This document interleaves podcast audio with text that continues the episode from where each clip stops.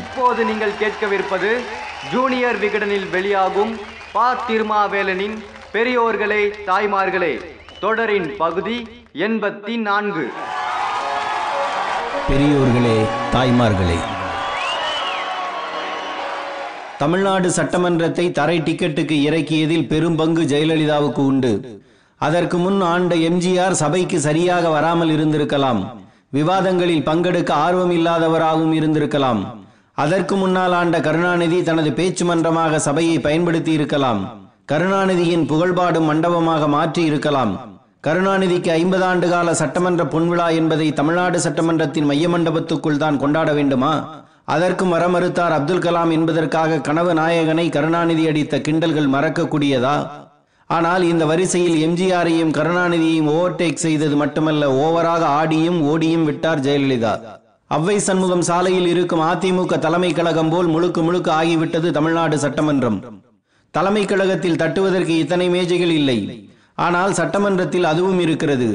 ஓங்கி அடிக்க அடிக்க மரத்தின் உரம் ஏறுகிறது. அடிப்பவரின் கையின் நிறம் மாறுகிறது. இதனால் தமிழ்நாடு சட்டமன்றத்தின் தரம் குறைகிறது. சபையின் மரம் மறைகிறது. இதற்கு எத்தனையோ உதாரணங்களை சொல்ல முடியும். முதல் முறை வந்தபோதிலிருந்தே சபையை சர்ச்சைக்குள்ளாக்கினார் ஜெயலலிதா. ஆயிரத்தி தொள்ளாயிரத்தி தொண்ணூத்தி ஒன்னு சட்டமன்ற தேர்தல் வெற்றி என்பது அதுவரை யாரும் அடையாத வெற்றி. திமுக அணியே இரண்டு இடங்களில் தான் வென்றது. அதிமுக அணியே அனைத்தையும் அள்ளியது. பாட்டாளி மக்கள் கட்சியில் இருந்து பன்ருட்டி ராமச்சந்திரன் எம்ஜிஆர் அதிமுகவில் இருந்து எஸ் திருநாவுக்கரசர் என்று ஒன்றிரண்டு பேர் மருந்துக்கு நடமாடினார்கள். திமுக சார்பில் தேர்ந்தெடுக்கப்பட்ட கருணாநிதி பெருத்த தோல்விக்கு பொறுப்பேற்று பதவி விலகிவிட்டதால் பரிதாபமாக பரிதி இளம் வழுதி மட்டும் தனித்து இருந்தார். ஆளுநர் உரையில் இருந்து அத்தனை அசிங்கமும் அரங்கேற ஆரம்பித்தது. பீஷ்ம நாராயண் சிங் என்ற பிரகஸ்பதி அப்போது தமிழக ஆளுநராக இருந்தார். அவர் காலத்து கிண்டி மாளிகையை கிண்டினால் வருவது எதையும் வார்த்தைகளால் சொல்ல முடியாது. எழுதி கொடுத்த அறிக்கையில் என்ன இருக்கிறது என்று பார்க்காமல் வாசிக்கும் அளவுக்கு பல்வேறு அஸ்திரங்களால் வசியப்படுத்தப்பட்டு இருந்தார். மொத்தமுள்ள இருபத்தி மூன்று பக்க ஆளுநர் உரையில் இருபது இடங்களில் ஜெயலலிதா பெயர். புரட்சி தலைவி என்றும் டாக்டர் என்றும் அடைமொழியோடு இருந்தது. அப்போதெல்லாம் அம்மா என்ற வார்த்தை கண்டுபிடிக்கப்படவில்லை. ஜெயலலிதாவை புரட்சி தலைவி என்றவர்கள் எம்ஜிஆரை எம்ஜி ராமச்சந்திரன் என்றார்கள். அன்றைய எதிர்க்கட்சி தலைவராக இருந்த இன்று தமிழ்நாட்டின் ஜனநாயகம் காக்க போயஸ் கார்டனில் தன்னை ஐக்கியப்படுத்தி கொண்டிருக்கின்ற எஸ் ஆர் பாலசுப்ரமணியம் இதனை சுட்டிக்காட்டி சபையில் கேள்வியை போட்டார். எம்ஜி ராமச்சந்திரன் என்று குறிப்பிட்டு உள்ளதே என்று கேட்டார். நான் புரட்சி தலைவர் என்று திருத்தி கொடுத்தேன் ஆனால் அதிகாரிகள் எம்ஜி ராமச்சந்திரன் என்றே அச்சடித்து விட்டார்கள் என்று முதல்வர் ஜெயலலிதா பதில் சொன்னார். புரட்சி தலைவியின் பேச்சை கேட்காத தைரியசாலி அதிகாரிகளும் அந்த காலத்தில் இருந்துள்ளார்களா என்று நினைத்து விட வேண்டாம். அந்த அளவுக்கு சமாளித்தார் ஜெயலலிதா. நீங்கள் யாராக வேண்டுமானாலும் இருங்கள். சபைக்குள் சபாநாயகர் தான் நம்பர் ஒன் அவர் வந்தால் அனைவரும் எழுந்து நிற்க வேண்டும். ஆனால் புரட்சி தலைவியால் உருவாக்கப்பட்ட சேடபட்டி முத்தையா சபாநாயகராக ஆனாலும் அப்படி இருப்பாரா? சபைக்குள் வந்த ஜெயலலிதாவை கவர்னரை அழைத்து வருவது போல சபாநாயகர் அழைத்து வருகிறார். தனது ஆசனத்தில் அவரை உட்கார வைக்கிறார். அருகில் சபாநாயகர் சேடபட்டி முத்தையாவும் அவை முன்னவர் நெடுஞ்செழியனும் உட்கார்ந்திருக்கிறார்கள். வில்லிங்டனும் அவரது மனைவியும் ஆயிரத்தி தொள்ளாயிரத்தி இருபதில் எடுத்து வந்த மர நாற்காலி மரியாதையை இழந்தது அப்போதுதான். ஜெயலலிதா காலில் சபாநாயகர் விழுந்தார். இரண்டாவது முறை ஜெயலலிதா வந்தபோது சபாநாயகராக இருந்த காளிமுத்து முழுமையாக அந்த ஆசனத்தில் உட்காரவே இல்லை. பாதிதான் உட்கார்ந்தார். அவர் மேடையில் பேசி வந்த புறநானூற்று வீரம் பாதியாக கரைந்து போயிருந்தது. இப்போதைய சபாநாயகர் தனபால் பற்றி சொல்ல தேவையில்லை. பாராட்டு பால் காய்ச்சுவதே அவரது ஒரே வேலை. அதனை ஒழுங்காக செய்து முடித்துள்ளார். சட்டமன்ற உறுப்பினராக இல்லாத ஒருவர் சபைக்குள் வரவே கூடாது. ஆனால் தொண்ணூத்தி ஒன்னில் சபைக்குள் சசிகலா வந்தார். துணை சபாநாயகர் நாற்காலியில் உட்கார்ந்தார். சின்னம்மா உட்கார இடமில்லாத சபை எதற்கு? ஆமாம் எதற்கு? இவ்வளவையும் பரிதாபமாக பார்த்து கொண்டிருந்த பரிதி இடம் எழுதி எனது உயிருக்கு ஆபத்து இருக்கிறது. எனக்கு பாதுகாப்பு வேண்டும் என்கிறார். இந்த வார்த்தைகளை சொல்லவே சபாநாயகர் அனுமதிக்கவில்லை.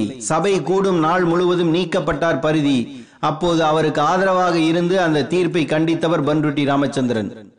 ஆளுநர் உரை தொடங்கும் போது பன்ருட்டி ராமச்சந்திரன் ஒரு அறிக்கை வாசித்தார்.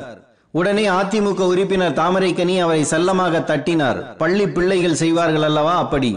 பட்டாக்கத்தி மோதிரத்துடன் தாமரைக்கனி செல்லமாக தட்டினால் எப்படி இருக்கும் என்பதை பன்ருட்டி ராமச்சந்திரனிடம் தனியாக கேட்க வேண்டும். அடித்த தாமரைக்கனியையும் அடி வாங்கிய பன்ருட்டி ராமச்சந்திரனையும் மூன்று நாட்கள் சஸ்பெண்ட் செய்யும் வினோத தீர்ப்பை சேடப்பட்டி வழங்கினார்.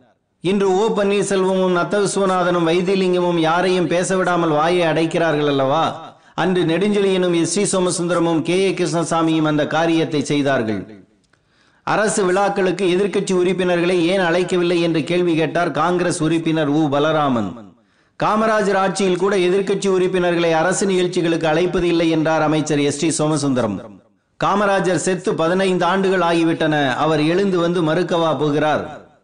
மத்திய சென்னை எம்பியான அன்பரசுவை அரசு விழாவுக்கு ஏன் அழைக்கவில்லை என்று பலராமன் திரும்ப கேட்கிறார். என் அனுமதி பெறாமல் அன்பரசுவும் பலராமனும் என் தொகுதிக்குள் எப்படி வந்து மக்களை சந்திக்கலாம் என்று கேட்டார் அமைச்சர் கே. ஏ. கிருஷ்ணசாமி.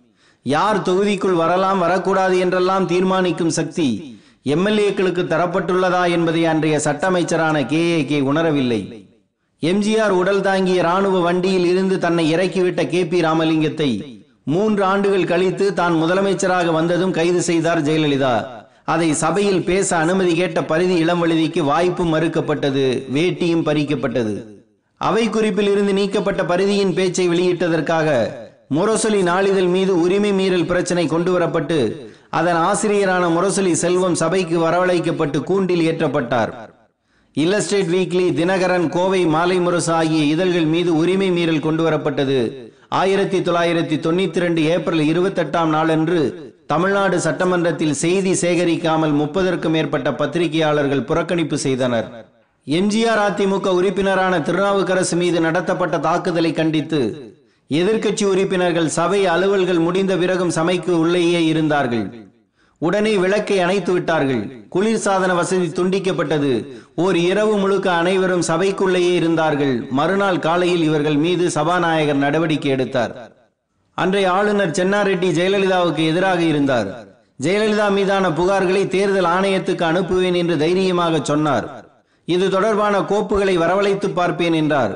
உடனே தமிழக பல்கலைக்கழகங்களின் வேந்தர் பொறுப்பில் இருந்து கவர்னரை மாற்றிவிட்டு முதல்வர்தான் இனி வேந்தர் என்று சட்டம் கொண்டு வந்தார் ஜெயலலிதா. அன்றைய எதிர்க்கட்சி தலைவர் எஸ் ஆர் பாலசுப்ரமணியத்துக்கே பேச அனுமதி கிடைக்கவில்லை. நான் என்றும் காங்கிரஸ் தயவில் ஜெயிக்கவில்லை என்றார் ஜெயலலிதா. இது சந்தக்கடை அல்ல சட்டமன்றம் என்று மிரட்டினார் சேடபட்டி முத்தையா. தமிழகத்தில் நடக்கும் கொள்ளைகளுக்கு மத்திய அரசுதான் காரணம் என்ற உன்னத காரணத்தை ஜெயலலிதா கண்டுபிடித்து அறிவித்ததும் தமிழக சட்டமன்றத்தில் தான் இதை இப்படியே விட்டதன் விளைவுதான் கருணாநிதியை தள்ளுவண்டி என்றும் விஜயகாந்தை தண்ணிவண்டி என்றும் தமிழ்நாடு சட்டமன்றத்திலேயே சில மாதங்களுக்கு முன்பு வரை விமர்சிப்பதில் அதற்கு மேஜையை தட்டுவதில் வந்து நிற்கிறது. திருவாரூரில் இருந்து திருட்டுறையில் ஏறி வந்தவர் கருணாநிதி என்று ஹைதராபாத் நிஜாம் வம்சத்தில் பிறந்து வந்த அமைச்சர் வளர்மதி சொல்கிறார் மேஜையை ஆசை தீரும் வரை தட்டுகிறது கூட்டம் குனிந்து சிரிக்கிறார் ஜெயலலிதா. மூப்பும் முதுமையும் உடல் அவஸ்தையும் கருணாநிதிக்கு மட்டுமே சொந்தமானதல்ல. கருணாநிதியை அழுக்கு மூட்டை போல ஏற்றுகிறார்கள் என்று சொன்ன ஜெயலலிதாவால் இப்போது எப்படி செயல்பட முடிகிறது என்பதை சொல்ல வேண்டியதில்லை. அன்று வேட்டி பறிக்கப்பட்ட பரிதி இளம்வழுதி இன்று அதிமுகவில் இருக்கிறார். பரிதியை குண்டுக்கட்டாக வெளியேற்றிய சேடபட்டி முத்தையா இப்போது திமுகவில் இருக்கிறார். ஜனநாயகம் குழி தோண்டி புதைக்கப்பட்டது என்றும் நான் மன்னிப்பு கேட்க மாட்டேன் என்றும் மார்தட்டிய சட்டசபை மாண்புகளை அன்று பக்கம் பக்கமாக பேசிய எஸ் ஆர் பாலசுப்ரமணியம் சில நாட்களுக்கு முன் ஜெயலலிதாவுடன் சேர்ந்து விட்டார். தாமரைக்கனியால் பட்டை தீட்டப்பட்ட பன்ருட்டி ராமச்சந்திரனும் அங்கேயே போய்விட்டார். காலம் மட்டுமல்ல காட்சிகளும் மாறிவிட்டன. பரிதியின் தொல்லைகளை ஜெயலலிதா பேச முடியாது. சேடபட்டி முத்தையாவின் காமெடி தீர்ப்புகளை கருணாநிதி பேச முடியாது. இந்த மாதிரியான இரட்டை நாக்கு மனிதர்களால் தான் கருணாநிதியும் ஜெயலலிதாவும் தலைவர்களாக இருக்க முடிகிறது முதல்வர்களாக வர முடிகிறது. பேராசையும் பேச இரண்டு நாவும் இருந்து கெடுத்ததே தமிழ்நாட்டு அரசியல்.